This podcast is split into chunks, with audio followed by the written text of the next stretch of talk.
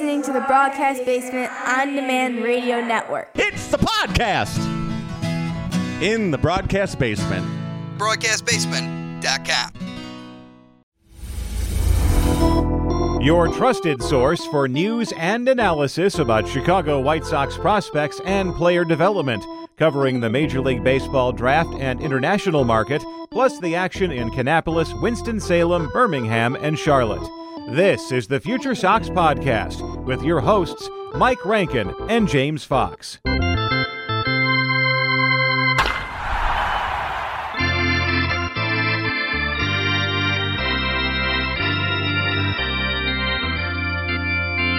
Hello and welcome to another episode of the Future Sox podcast. My name is Mike Rankin, James Fox alongside us as always. Today's a special treat because Bill Mitchell of Baseball America is with us. He covers the Chicago White Sox organization and follows a lot of the prospects firsthand, up close and personal, especially in Arizona. So, Bill, welcome back to the podcast. We love talking to you. Thanks so much for jumping on again. Glad to be here. Thank you for having me again.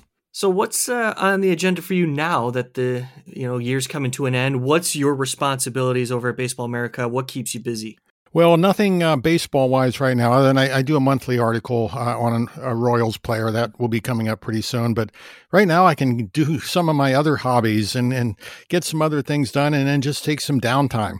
I wanted to ask too your experience covering the organization this year specifically out in Arizona, and maybe some of the conversations you've had with various scouts around the league. What's the feel, I guess, around the league of where the White Sox stand? I know you have your perspective, but is there anything that you gain from outside scouts looking in? There is some improvement in the organization. Uh, you know, it's still not a top 20 organization, but it's no longer number 30. And they uh, there was a number of uh, pitchers took steps forward, uh, which we'll talk about later. I thought they did very well in the draft. So uh, there's there's some positive signs for everybody. So, you know, some of those pitchers taking positive steps and you talked about the draft. I think the White Sox surprised some people. You know, they they've been they haven't been shy taking prep pitchers lately, but they hadn't taken one in the first round in 20 years, Bill. And, you know, they took local product Noah Schultz. I know you were out in Arizona, saw him a little bit in instructs. Just what what can you share with the listeners and just, you know, your general thoughts on uh, Noah Schultz and what you saw out in Arizona? And I had seen him the previous year in the perfect game All American, but that was one inning in a, a showcase game. But uh, I, I got to see his first inning in a White Sox uniform. Uh, and then I saw him one other time when he pitched two innings, and he was outstanding both times. I didn't write down all the stats from the time he was pitching, but I'm thinking he had seven or eight strikeouts in combined in those three innings that I saw him. And he wasn't just throwing against uh, younger talent. The first time was against the Guardians, and they had uh, a couple Division One draft picks, uh, top ten draft picks uh, in the lineup, and he was doing quite well against them. Uh, he's going to need a lot more development time. he missed a lot of his high school season. So they're they're probably they're going to be able to take him fairly slow. I look for him to probably start the season in extended spring training just to manage his innings for the year. But there's a lot to like about this kid. You know, you've got a six nine left hander, a potential plus plus fastball up to 97, a really good slider with a high spin rate, uh, and a really deceptive windup. And you can imagine uh, a six foot nine guy with uh, deception coming at you. That's going to be rough on hitters. One of the other things that I found interesting is just, yeah, like how much is he really going to pitch. And you know, you mentioned starting in in Arizona possibly. James Fegan's a writer for the Athletic here. Kind of mentioned that he thought the org maybe like hundred innings is like the most optimistic path there. So my guess is he gets to Kannapolis at some point. You think right, but probably starts an extended spring. I would guess so. One other thing I'll add I, I went over to the winter meetings uh, last week just because it was in San Diego. I could drive over. I had no other reason to be there than just to go hang out, meet, uh, run into baseball people that I know, meet some new people, hit some of my favorite restaurants and breweries.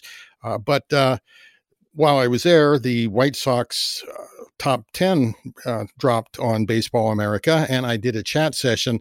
And then I headed into the hotel to just kind of roam around. And the first person I ran into was Chris Getz. And the first question he said had was, Do you have Noah Schultz in the top 10? So that kind of tells me that yes, the White Sox are real interested in him. That is awesome. Do you have anything else that you gathered from the winter meetings experience? Because you know, baseball, I think, is in a funny time, just in general, where we're seeing the market changing, more money, long-term contracts, players like Andrew Benintendi, who just signed with the White Sox, get 75 million, and people kind of were taken aback by the number itself. But that's essentially where baseball stands now financially. I'm just curious what you heard, um, just rumblings around the winter meetings and your experience there. Not much because I wasn't credentialed. I didn't get to go into any of the meetings or presentations or anything. I was mainly just in the hotel lobby, just running into people, running into mm-hmm. friends uh, in the hotel bar until it would get too loud and crowded in there. Uh, and then, I, like I said, I was out looking for food. I had uh, some uh, 80 grade chicken wings at a, nice. at a, at a noodle house, and I found a taco place that had an 80 al pastor taco. So I consider those my best accomplishments. Oh, it's a beautiful thing. And I, am just curious your perspective. How do you think the health of baseball stands at this point? Is there more dedication to organizational depth and reliant on talent, young talent, or do you think that there is still value in spending on big name free agents? I think it depends on the team, uh, the organization. Obviously, you look at someone like the New York Mets; they have just dropped a lot of money on uh, pitchers, outfielders, and uh, you know they're they're going for it. The White Sox haven't done too much in free agency, but um, there's still time. Uh, there's still time to build up their team for next year. The fact they have a new manager, and I did meet Pedro when I was there, uh, so um, I think that's a positive sign. So, you know, Bill, one of the things you mentioned in your your writing so far at Baseball America and with the top 10, you know, you kind of mentioned that the system is improving and obviously like look, we know they're in the mid 20s or so probably like once rankings come out, but one of the reasons for that that you mentioned, you know, the addition of just like some right-handed pitching in their system. Can you elaborate on that and maybe some of the guys that you like uh, from that demographic? Well, the two players that really jumped up this year, the two pitchers that uh, moved well up into into the top ten, are Sean Burke and Cristian Mena. And I think Mena is one to really get excited about and follow. He's still a young kid, but very mature for his age. Uh, let's see, he spent the whole year at 19, and He's learning English. He's gotten, uh, from what I understand, he's uh, taken his English lessons very seriously. Uh, but just on his own, he went and added another pitch during the season. Uh, it was, you know, he's very car- curveball heavy, but uh, during the season, throwing in the bullpen, he added a uh, slider that has good sharpness and depth. So uh, you know he's gotten stronger. Uh, I think he was 170 pounds when he signed, and we now have him at 6'2", 214. So that is one to really watch. When I assume he's going, going to get to Double A this year. He finished the year with the Project Birmingham, but I believe he'll be in Double A next year, and uh, he'll only be 20 years old. So certainly one to uh, keep an eye on. There are a couple other pitchers that had good seasons. Uh, of course, we know about Jared Kelly. We know about Matthew Thompson. Uh, they both showed some progress this year.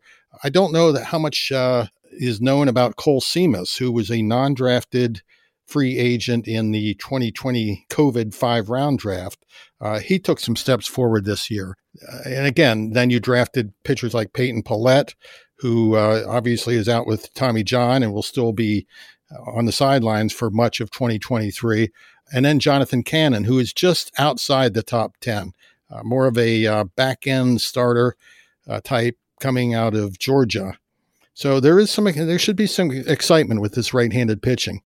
Now, I hate to do this to you. Two questions within one here because you mentioned Kohl Simas. You were the one who tipped us off to the right handed pitcher in Simas and the way he jumped on the scene. I'd love to know more about him and your perspective in, the, uh, in terms of the growth that he's had across the full season, as well as Jonathan Cannon. He had a cup of coffee in Arizona before getting up to single A and pitched a little bit in his draft season. Just those two in particular, what you like about them. Simas uh, is good four pitch mix. Uh, there are some scouts that look at him and say that we think uh, he, with his mentality and his demeanor that he'd really do well in a bullpen role. And uh, you may be familiar that his dad was a pitcher white, a reliever in the White Sox system many, many years ago. So uh, there's some bloodlines there. But he's got a fastball, sits around 92. It's really effortless delivery, touches up to 97. Uh, breaking ball is a 12 to 6 curveball, has tight break and, um, and average movement, and he uses it early in the count for strikes. Uh, it needs some improvement, and that's going to be a big key. Uh, he's also got a slider and uh, a changeup uh, that he throws with good arm speed and arm action. So, and he throws all his pitches for strikes, and we don't see enough of that in baseball anymore. There's, uh, it's, so it's good when somebody can uh, can just get out there and throw strikes. As far as Cannon, I caught one. I caught I think three innings of him in, in instructional league, and a good a good frame, really good pitchability. Again, a lot of average pitches. He'll, like I said, he's uh, projects as a back end of the rotation starter. Yeah, Bill. So, I mean, anybody else out there that you know maybe you want to talk about as far as a sleeper that you know we should keep an eye on? And then, did you did you get a chance to see Tanner McDougal at all? Did he pitch in instructional league? Uh, he only threw bullpen sessions, from what I understand. I did not see him. I, I, physically saw him and talked to him, and he's gotten really, really strong and and uh, muscular, uh, big, big, chest uh, at this point. So he's done well in his conditioning during his time. And I heard really good results uh, in his bullpens. the fastball was back up to 76. Uh, the curveball was looking like a future plus pitch. Uh, so he should be ready to go in spring training. As far as a couple other sleepers in the, in the pitching staff, how much do you know about Eric Adler? He was a sixth round pick. Uh, are yeah. you familiar with him at all? Yeah, so interesting guy. Me and Mike talked about. So I think maybe like some scouts said like 65 fastball with a good breaker too, but a ton of walks in college. Yeah, his ERA was ugly. It was terrible. Uh, if you look at what he did the summer before in the Cape Cod League, it was completely different. So he's a risk, but if they can get him to throw more strikes, uh, it's closer caliber stuff. So uh, right now, I have him just on the bubble the top 30. By next year, he could be up there higher. One more name to throw out at you when we're talking right handed pitchers is Drew McDaniel. He was a non drafted this year out of Ole Miss. Uh, he's got uh, four pitch mix, gets good carry on a 94 mile per hour fastball, and he throws a lot of spin. He gets a lot of spin on his curveball. So those are a couple more uh, pitchers that, that are interesting in this organization. Yeah, I love to hear four pitch mix. Those who project to be starters and have multiple pitches in their repertoire. It makes me feel good. And also, going back to what you said about Mena, the slider, the added slider, we saw the velocity tick up on his fastball. It's a difference maker already with the 12 6. That's been his best pitch and what's carried him to this point of prominence in his career. But to know that he's working on more on top of that frame is just really encouraging to us, Bill. So it's great to hear all of the insight that you have on the pitching that you were able to, to see firsthand. And I want to take you to Colson Montgomery. Not sure how much you saw him this year, but we are seeing him in the top 100 at Baseball America, continues to climb the list. What's your opinion so far on his trajectory? You're right. I did not see him much. He was hurt uh, during the early part of spring training. I believe uh, it was a minor league spring training game on the last or next to last day of spring training. I got to see him take a couple of at bats. Uh, not really a real good look, but I've talked to scouts who saw him. Uh, he's got a lot of tools. Uh, he's gotten stronger. Uh, they project the power to come. Uh, you know, the big question everybody has is, will he stay in shortstop at shortstop? Uh, and right now, there's no reason why he shouldn't, unless he lets the body get out of control. And I don't think that's going to happen. But it's it was a good growth season for him this year.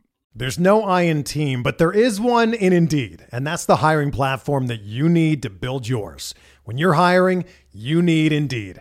Instead of spending hours on multiple job sites searching for candidates with the right skills, Indeed's a powerful hiring platform that can help you do it all. One of the things I love about Indeed is that it makes hiring all in one place so easy because Indeed does the hard work for you. They show you the candidates whose resumes on Indeed fit your description immediately after you post so you can hire faster. Join more than 3 million businesses worldwide that use Indeed to hire great talent fast. Start hiring now with a $75 sponsored job credit to upgrade your job post at Indeed.com slash BlueWire Sports. Offer good for a limited time. Claim your $75 credit now at Indeed.com slash BlueWire Sports. That's Indeed.com slash BlueWire Sports and support the show by saying that you heard it on this podcast. Indeed.com slash BlueWire Sports. Terms and conditions apply. Need to hire? You need Indeed. Were you surprised at all with Oscar Colas' season? I know like the transition's a little bit tough, like for some of the Cubans that come right over, but I mean he he kind of hit immediately and he you know he dealt with some wrist and hand stuff but you know he was really good at double a and then a seven game sample in charlotte and the talk here is that he might you know he's he's going to be given every opportunity to break with the team and be the White Sox right fielder this year. I don't want to say I was surprised because uh, with uh, any new player like that who's been out for a year or two, uh, you don't know what to expect. So uh, it was nice to see that he, he did that well. I, I saw him a few times in spring training. I was kind of, uh, I don't want to say I was stalking him, but I wanted to make sure to see him and get some plenty of photos of him. So I was following him around for a couple days in minor league camp, and I did get to see him. Um, in minor league spring training games, and I liked what I saw. He had a good season. I think he's going to going to have power. He's going to be a right fielder probably instead of a center fielder, from what uh, I'm gathering from scouts. But uh, hey, that's what the White Sox need right now—a right fielder, right? Yeah, that's what it seems like. And so I was surprised, like you know, when they signed him, we did a lot on him, and look, I mean, there were some people that thought like DH first base eventually, and then he he was playing center field this year, Bill, in the minors, and people that saw him said that he was like okay doing it. So he should he should be fine in right field, I think. We've got him down with a plus arm, so that's more than enough for right field. Uh, and he he's a, at least an average fielder. He gets a good. Uh, he's got good reads and instincts. So um, I don't think uh, defense is going to be his problem. Uh, like any pit, uh, any excuse me, any hitter going to the big leagues for the first time, it's uh, adjusting to the pitching, and that will be the big thing. Bill, we're excited about Oscar Colas in the big leagues, but we saw the White Sox add Bryan Ramos and Jose Rodriguez to their 40 man, protecting them from the Rule 5 draft. Specifically, want to touch on Bryan Ramos here because, you know, we're seeing a lot of hype surrounding the player, believing that he may be a fringe top 100 prospect. What's your opinion on that? I am not involved in the top 100. Uh, I don't follow the other organizations other than the Royals very much, but I checked with an expert. I uh, when I uh, when I knew you wanted to ask about Ramos's standing in the top 100, I checked in with Josh Norris this morning, who's very integral in helping to put together the, t- the top 100 for BA, and he says no, he's not real close now, but you know, give him time. You know, he's still only 20 years old. He won't be 21 until spring training next year. He's been young for every level he's played. He really had a nice season. Uh, he's gotten his body in better shape. Uh, uh, I talked to a Royal scout who went and covered them during Project Birmingham, which I'm sure you've talked about. Everybody knows what what Project Birmingham was. But uh, when he first walked up to Ramos, he couldn't believe it, especially when he started talking because of how much better his English had gotten. Uh, it's just off the charts makeup. Uh, I think that goes into his report every year and probably will stay there through his career. We talk extensively about Project Birmingham on this podcast, Bill, and I'm just curious what your opinion of that project was the perspective that I have is that the White Sox are in a position, a very unique position, where their best prospects are sort of around the same age and sort of around the same competitive level where they can stack up against uh, older competition. But the fact that it was just a month and there were so many players on the roster where it wasn't stressful for them to have to play all the time and it was just an experience for them to see what they're headed towards i think is essentially the value that the players have gotten. We don't know tangibly what it'll do until we essentially see them progress throughout their careers. But I'm curious what your perspective uh, of Project Birmingham was and, and the idea from the White Sox organization, if it was a success or not. I haven't really gotten feedback from the organization other than you know, they they speak highly of what they've done, so I think they were satisfied with it. Uh, I like uh, that somebody thought outside the box and thought, okay, let's do something different this year.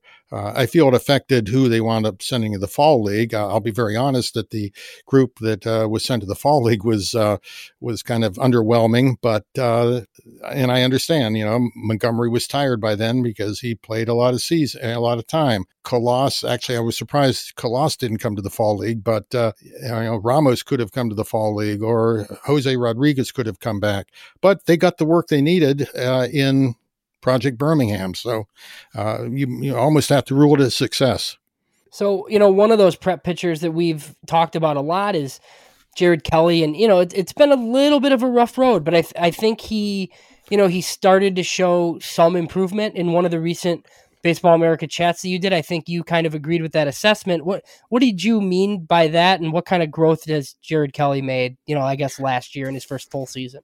Well, the big thing that scouts noticed is that he started using his two seamer more, uh, and he especially got back to his changeup, which was one of his, I think that was his best secondary pitch when he was in high school. Yeah, overall, it was a good season for Kelly, and I, I think he will get back into the top 10. Uh, granted, it's a deeper organization, but I think he can get back into the top 10 with another strong season. The biggest thing I heard in talking about Kelly was he still needs to figure out who he is as a pitcher uh, and needs to improve his pitchability. Uh, and of course, we know that he needs to continue uh, working on his body. Uh, he's a big kid. He's always going to be a big kid, but uh, just continuing to keep it in, in decent shape and not uh, uh, not affecting his command moving forward.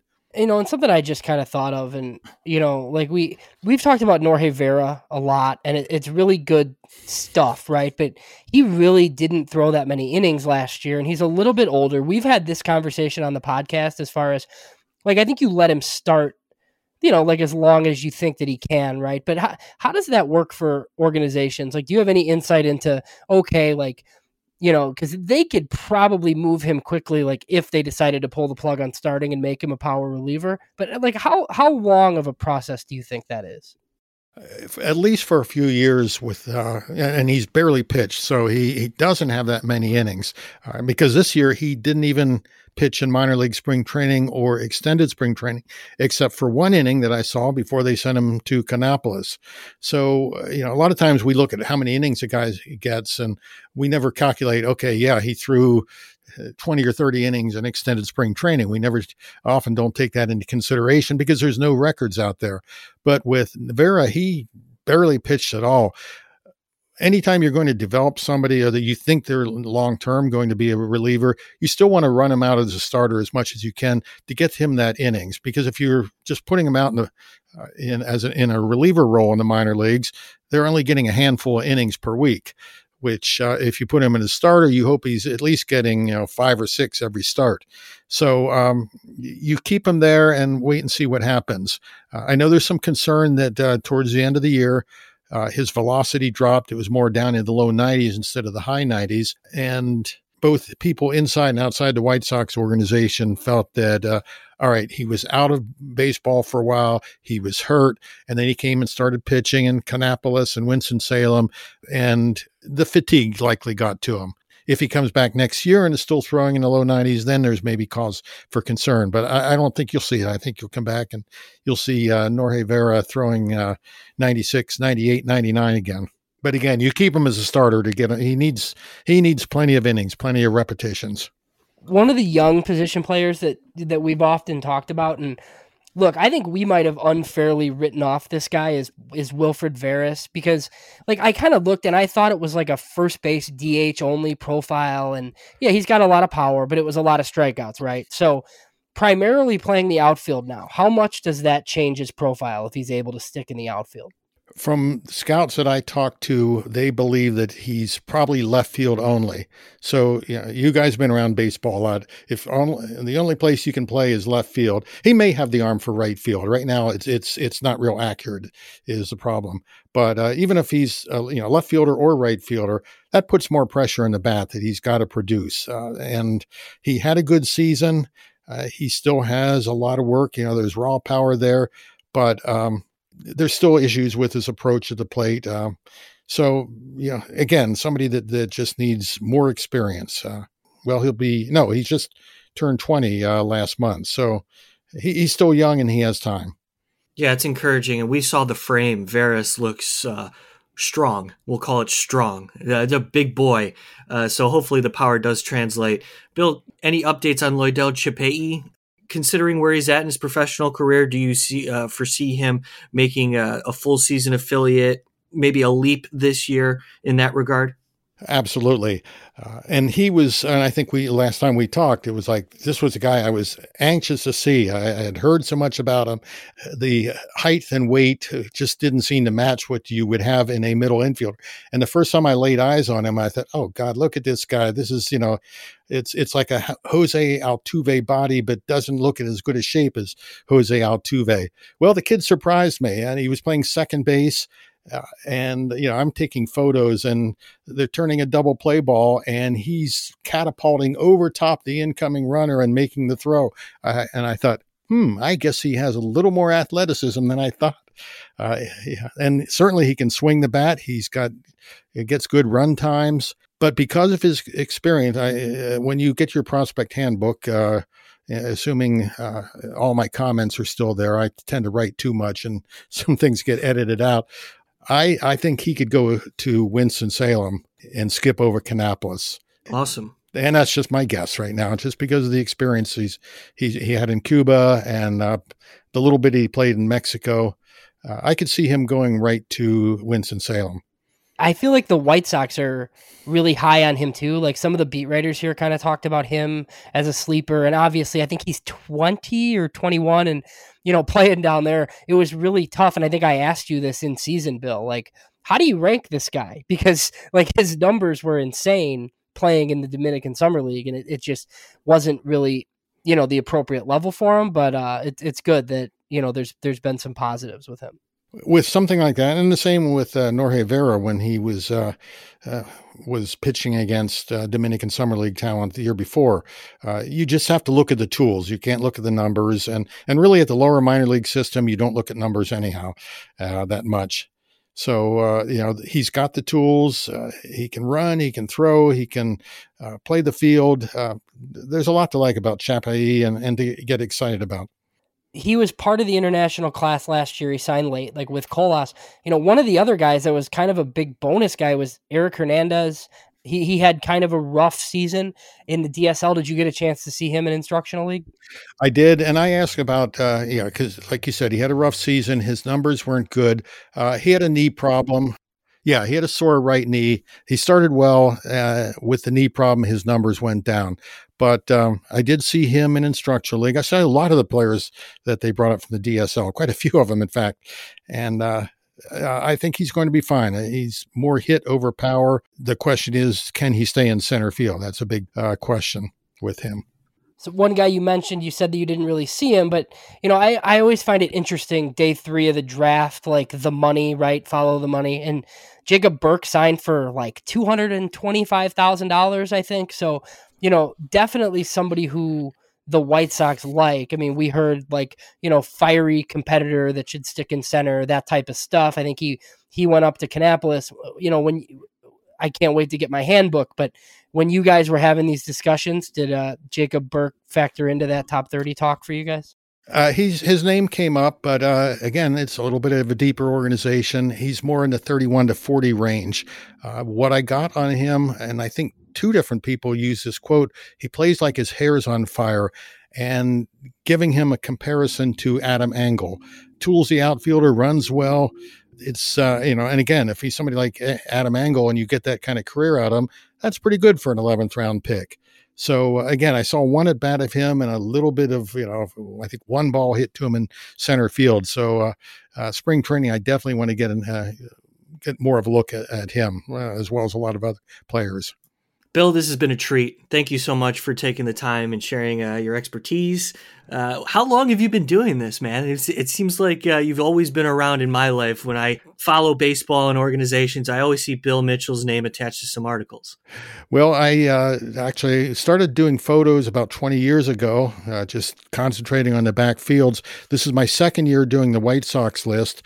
Uh, the first time I did a an organization top 10, I think was in 2009 with the Diamondbacks. Oh, yes, it was the year of the uh, Goldschmidt, uh, Chris Owings, Keon mm. Broxton, mm. that draft. And yeah, I will say that Goldschmidt only ranked number 10, and that was the organ- organization recommendation. I don't think they knew how good he was going to be.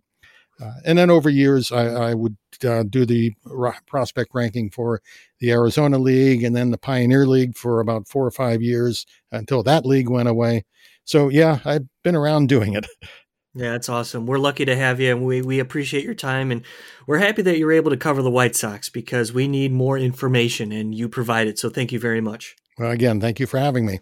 That's Bill Mitchell, Baseball America. Check out Baseball America's updated top 10 rankings and keep an eye on the top 100 as they continue to evolve over time. And the White Sox, yeah, Bill said it. He's no, they're no longer the 30th ranked system in, in the league, so that's wonderful. And I don't know if you caught this when we brought up Jacob Burke. It is a little depth laden. I love to hear that. It's about time to hear that the White Sox have some options internally. Love to hear it. Love talking to Bill Mitchell as always. For James Fox, my name is Mike Rankin. Thanks for listening to this episode of the Future Sox podcast. We drop episodes every Tuesday, so make sure you're listening every week. Thanks to SoxMachine.com for being our partner and the Blue Wire Network. Until next week, we'll talk to you all then.